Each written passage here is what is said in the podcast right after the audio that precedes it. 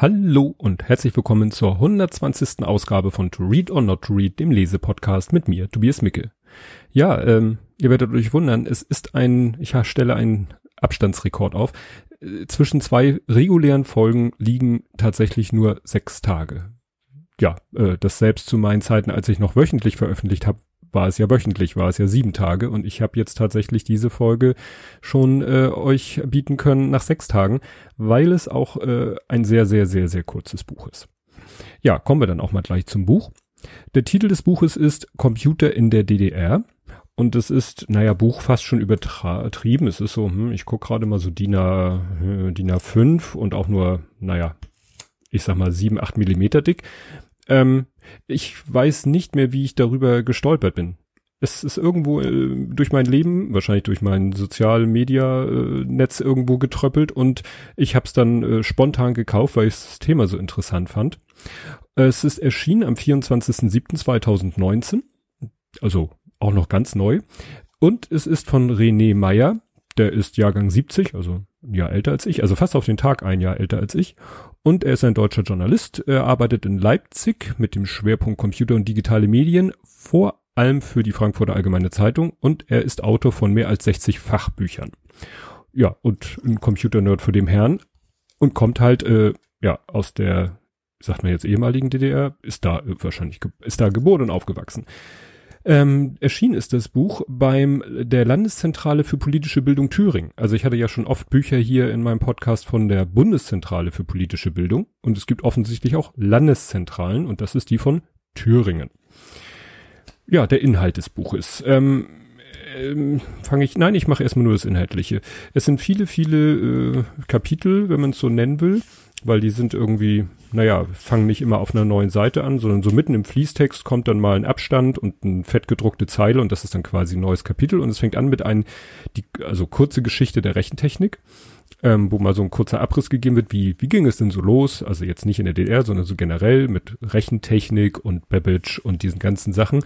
Das, äh, was ich noch nicht wusste, was ich gelernt habe, war, ähm, äh, es ist die Rede von einem Hermann Hollerried. Das Wort Hollerried hatte ich schon mal gehört.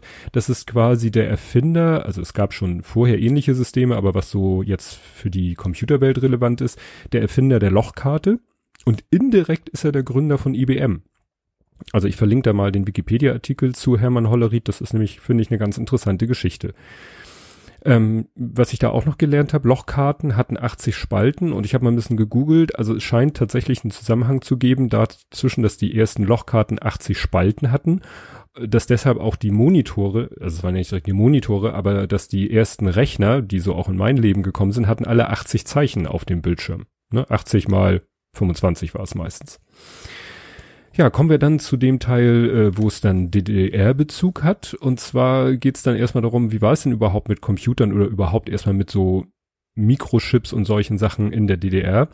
Ja, das Problem war, es gab halt äh, damals ja Kalten Krieg und Ost und West und man war sich nicht gerade freundlich gesinnt und deswegen gab es äh, ein Handelsembargo die sogenannte COCOM, das ist die Co das Coordinating Committee on Multilateral Export Controls, äh, verlinke ich den Wikipedia-Eintrag.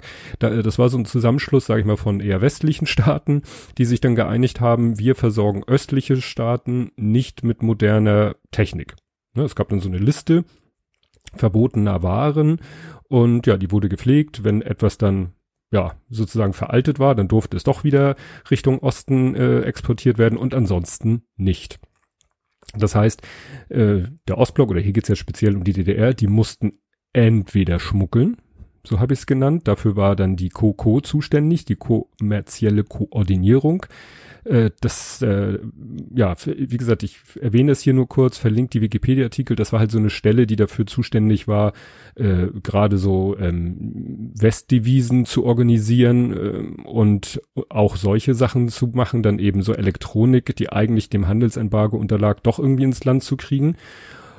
Oder sie mussten halt, wenn sie nichts ins Land geschmuggelt haben an elektronischen äh, Gerätschaften, sie selber entwickeln. Das geschah dann aber auch viel wiederum durch Re-Engineering, also Reverse Engineering, verlinke ich auch den Wikipedia-Artikel, dass die eben da tatsächlich die ja, Sachen, die sie dann sich besorgt haben, analysiert haben und nachgebaut haben.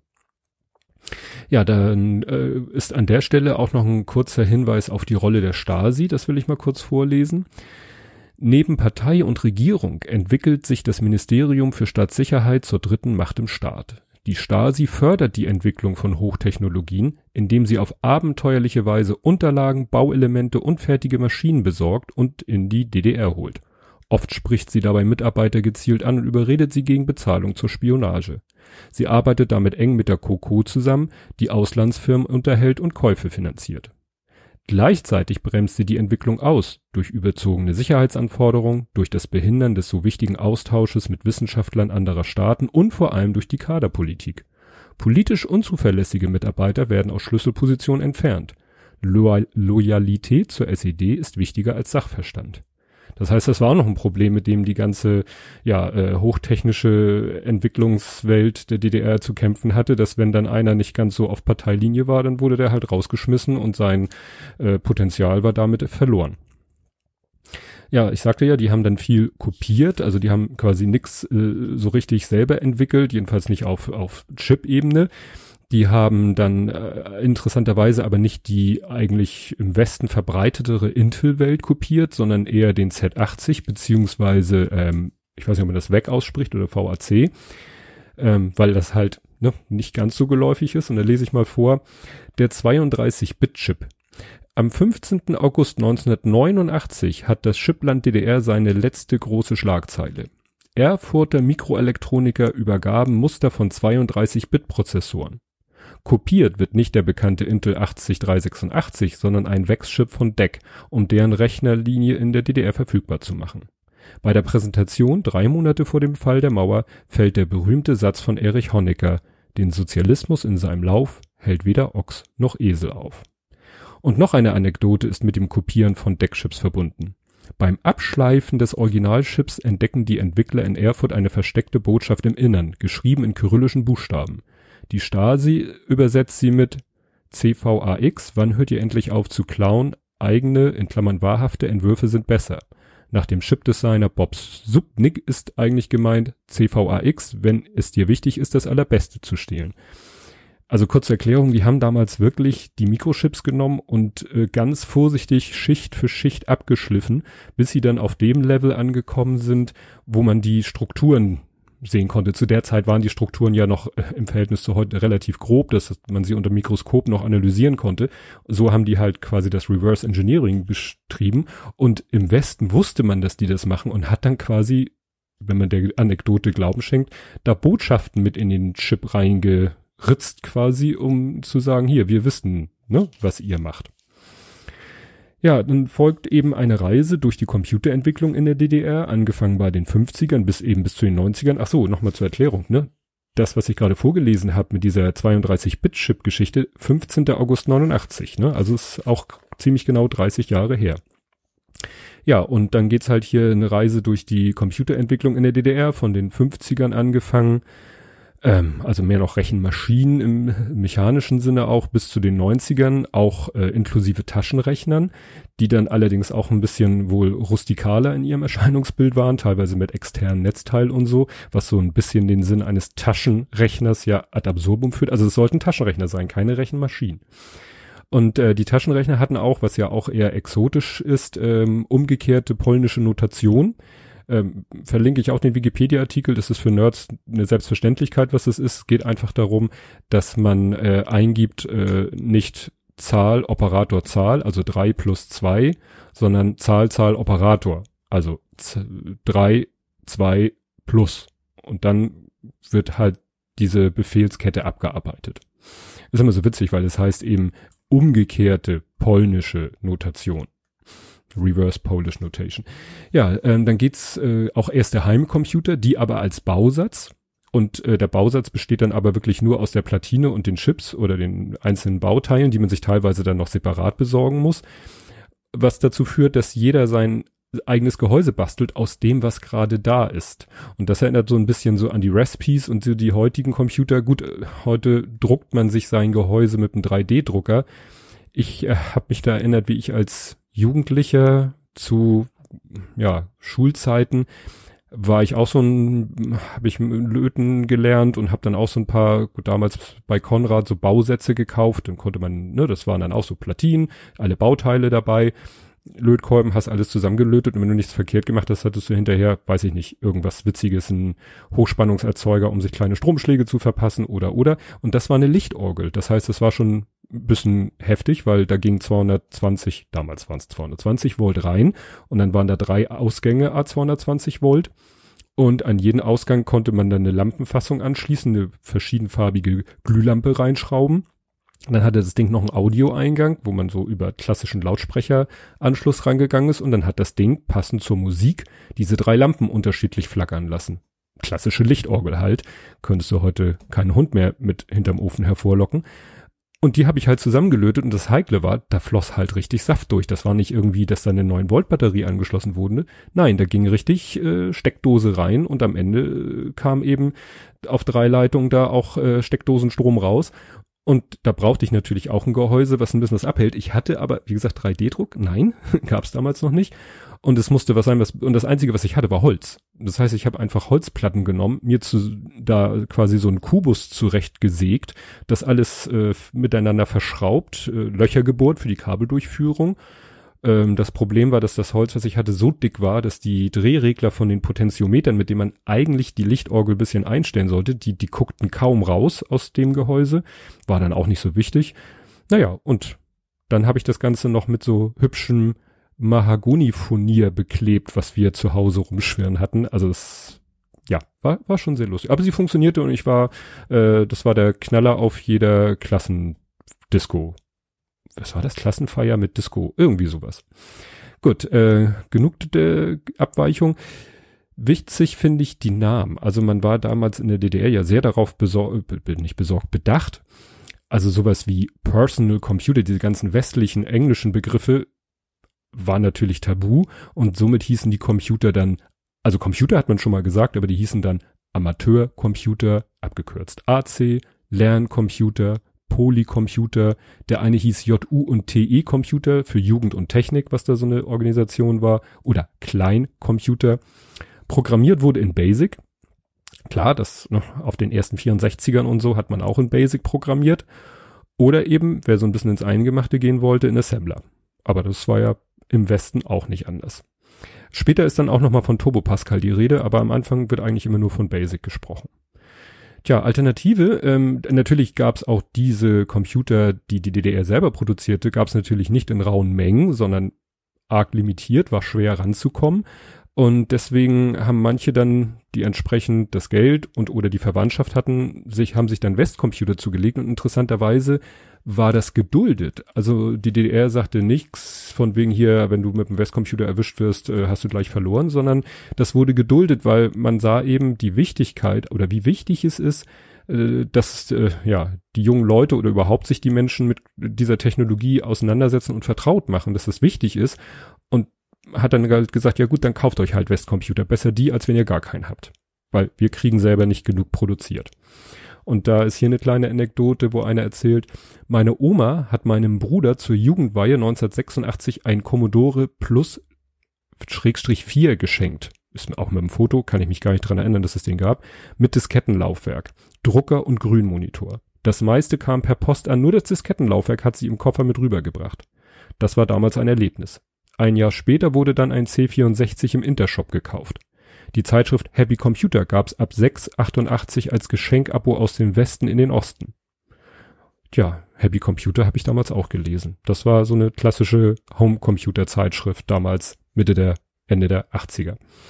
So mit abgedruckten Programmcode und so, wie man das so kennt von damals. Ja, was ich noch gelernt habe, ist, dass es in der DDR die MMM gab. Die Messe der Meister von morgen. Und das klingt jetzt irgendwie völlig dramatisch und war letztendlich sowas ähnliches wie Jugend forscht, wobei es das schon vor Jugend forscht gab, ne? aber es war so eine Messe, wo dann Schüler ihre äh, selbst entwickelten Programme oder auch äh, andere Sachen vorgeführt haben. Ja, das Problem, was sie hatten, äh, ihre Systeme waren äh, chronisch äh, unter powered im Verhältnis zu äh, ja, aktueller Technik aus dem Westen.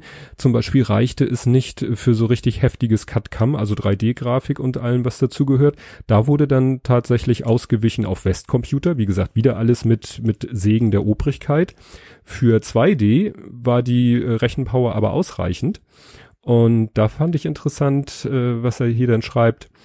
Bereits 1979 startete die Schuhfabrik Weißenfels das Projekt GraphVis für den computergestützten Entwurf von Schuhformen, um sie für spätere Modelle zu speichern, leicht auf unterschiedliche Größen anzupassen und zu Papier zu bringen.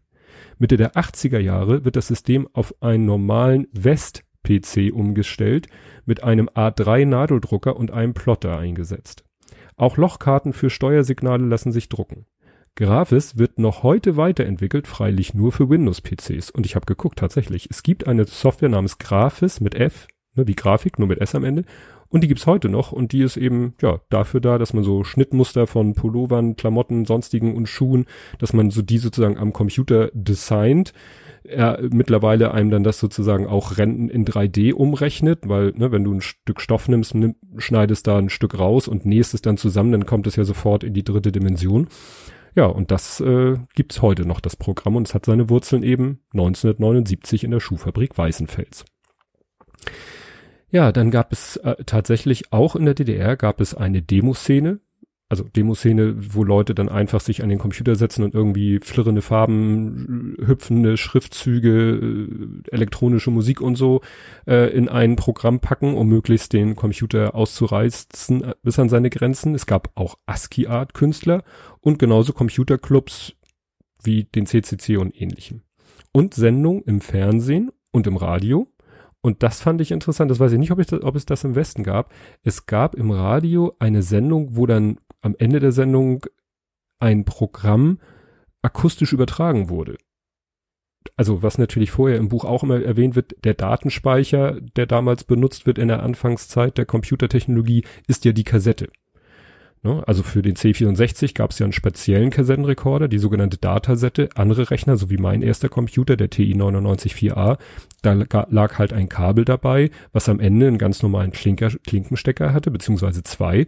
Und man brauchte einfach nur einen stinknormalen Kassettenrekorder mit Klinkeneingang, Klinkenausgang und, wenn man es ganz bequem haben wollte, noch sozusagen so ein Remote-Anschluss, dann konnte der Computer nämlich den Kassettenrekorder starten und stoppen, sonst musste man das selber alles machen.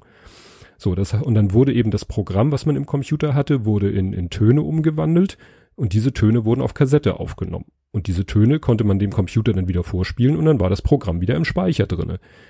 Ich weiß noch, mein erstes Computerprogramm habe ich aus dem Handbuch des Texas Instruments abgetippt, das war ziemlich viel ähm, und damals hatte ich leider noch kein Speichermedium. Das heißt, ich habe das Programm eingetippt mühsam, bisschen damit gespielt. Das war so ein simulierter einarmiger Bandit. Und irgendwann musste ich den Rechner ausschalten und dann war es futsch. Naja, und die hatten halt die Idee, diese akustischen Signale, die normalerweise der Computer auf die Kassette spielt, die man dann von der Kassette wieder in den Computer spielt, die könnte man ja auch übers Radio ausspielen. Und das haben sie dann gemacht. Das heißt, Computerprogramme wurden im Radio ausgesendet, die Leute haben zu Hause am Kassettenrekorder das aufgenommen, haben es dann ihrem Computer vorgespielt und hatten das Programm im Rechner und mussten nicht mühsam irgendwas abtippen, so wie es bei den Computerzeitschriften ja erforderlich war. Ja, dann geht's weiter. Es geht noch um ähm, ja, Konsolen, also Spielcomputer, also Pong-Verschnitte. Also da haben die tatsächlich auch einen Chip entwickelt. Äh, die Software haben sie sich, glaube ich, äh, besorgt, um es mal so auszudrücken. Ähm, ja, und dann gab's halt so ein abgespecktes Pong, äh, aber auch zu doch ziemlich hohen Preisen und auch nicht in großer Stückzahl. Dann ein, äh, weil wohl offensichtlich Schach in der DDR einen hohen Stellenwert hatte, gab es Schachcomputer. Und es gab tatsächlich LCD-Spiele. Das werden auch nur die Älteren sich erinnern. Das waren so kleine, rechteckige, flache Gehäuse mit einem Bildschirm drinne, der wie so eine alte ähm, als, ja, Quarzuhr quasi nur so einen grauen Hintergrund und dann so schwarze Flächen, die an und ausgingen. Dann gab's noch sozusagen feste Bilder drumherum und dann ging es meistens nur darum, mit zwei Tasten irgendwie eine Figur hin und her zu bewegen, um was weiß ich, Sachen, die vom Himmel fallen, aufzufangen. Ne? Und letztendlich war das von der Technik her sehr simpel. Die kamen in der DDR aber dann, wenn sie nicht aus dem Westen kamen, teilweise sogar aus dem Osten, also weil in Russland solche Sachen auch hergestellt worden sind. Ja, dann kam irgendwann die Wende. Jetzt sicher jetzt, ne, zum 30. Mal dieses Jahr. Und dann gab es noch ein ganz spezielles Problem. Man hat ja im Osten, ja, wenn man irgendwas aus dem Westen haben wollte, hatte man ja gar nicht die Chance, es legal zu bekommen. Und da wurde dann halt, irgendjemand hat es dann sich besorgt aus dem Westen und dann hatte man auch kein Problem, ne, war ja Sozialismus, das so untereinander auch auszutauschen. Das heißt, äh, den Begriff Raubkopien gab es da eigentlich gar nicht. Man hat, ne, Sharing is Caring gesagt und hat alles gerade, natürlich auch das, was man selber entwickelt hat, hat man so hin und her kopiert. So, und dann kam ne, die Wende und dann kam der, äh, der Kapitalismus mit seinen ganzen Regeln. Und dann hatten die Leute zwar Rechner und hatten da was, und da wo, kommt halt das Beispiel Turbo Pascal, dann hatten die Leute äh, Turbo Pascal auf ihren Rechnern, das aber sie irgendwie raubkopiert hatten.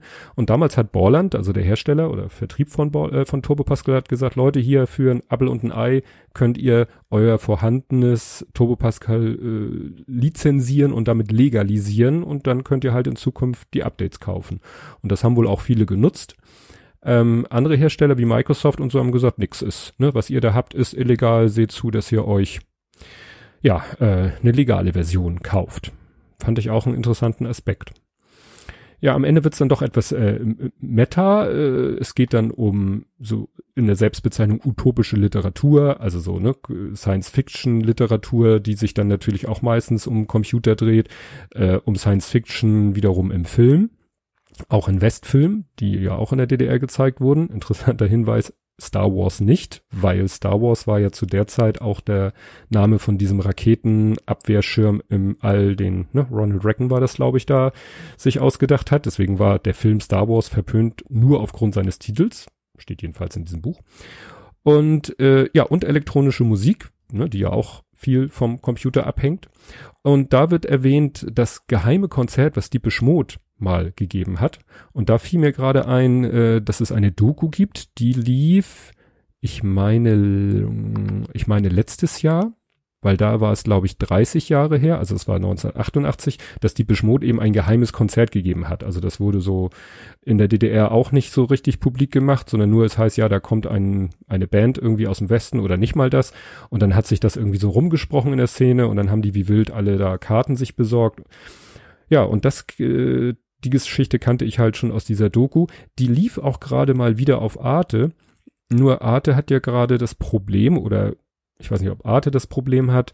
Ich hatte davon was gelesen, dass es die Sachen, die auf Arte laufen, momentan nicht gibt in dieser Mediathek View Geschichte. Also es gibt ja eine Software Mediathek View oder Mediathek View Web als Website. Auf jeden Fall habe ich keinen Weg gefunden, wie man momentan an diese Doku rankommt, Gut, ist auch nur mehr was für die Beschmod-Fans, ist ja jetzt nicht so Nerd- oder Computerthema. Fand ich aber interessant, dass es erwähnt wurde in dem Buch. Ja, am Ende kommt dann noch Literatur, also ne, wo die Quellenangaben sozusagen zu dem, was im Buch geschrieben ist. Dann äh, wollte ich noch einen Tipp geben während ich dieses Buch gelesen habe, kam irgendwie, ich habe leider völlig vergessen, auf welchem Weg. Ich meine, es war ein Tweet, der wiederum auf ein Instagram-Posting verwies. Und dieses Instagram-Posting zeigte irgendwie eine geöffnete Flasche Sekt und einen Bildschirm, an dem gerade wohl irgendwas Videomäßiges geschnitten wurde.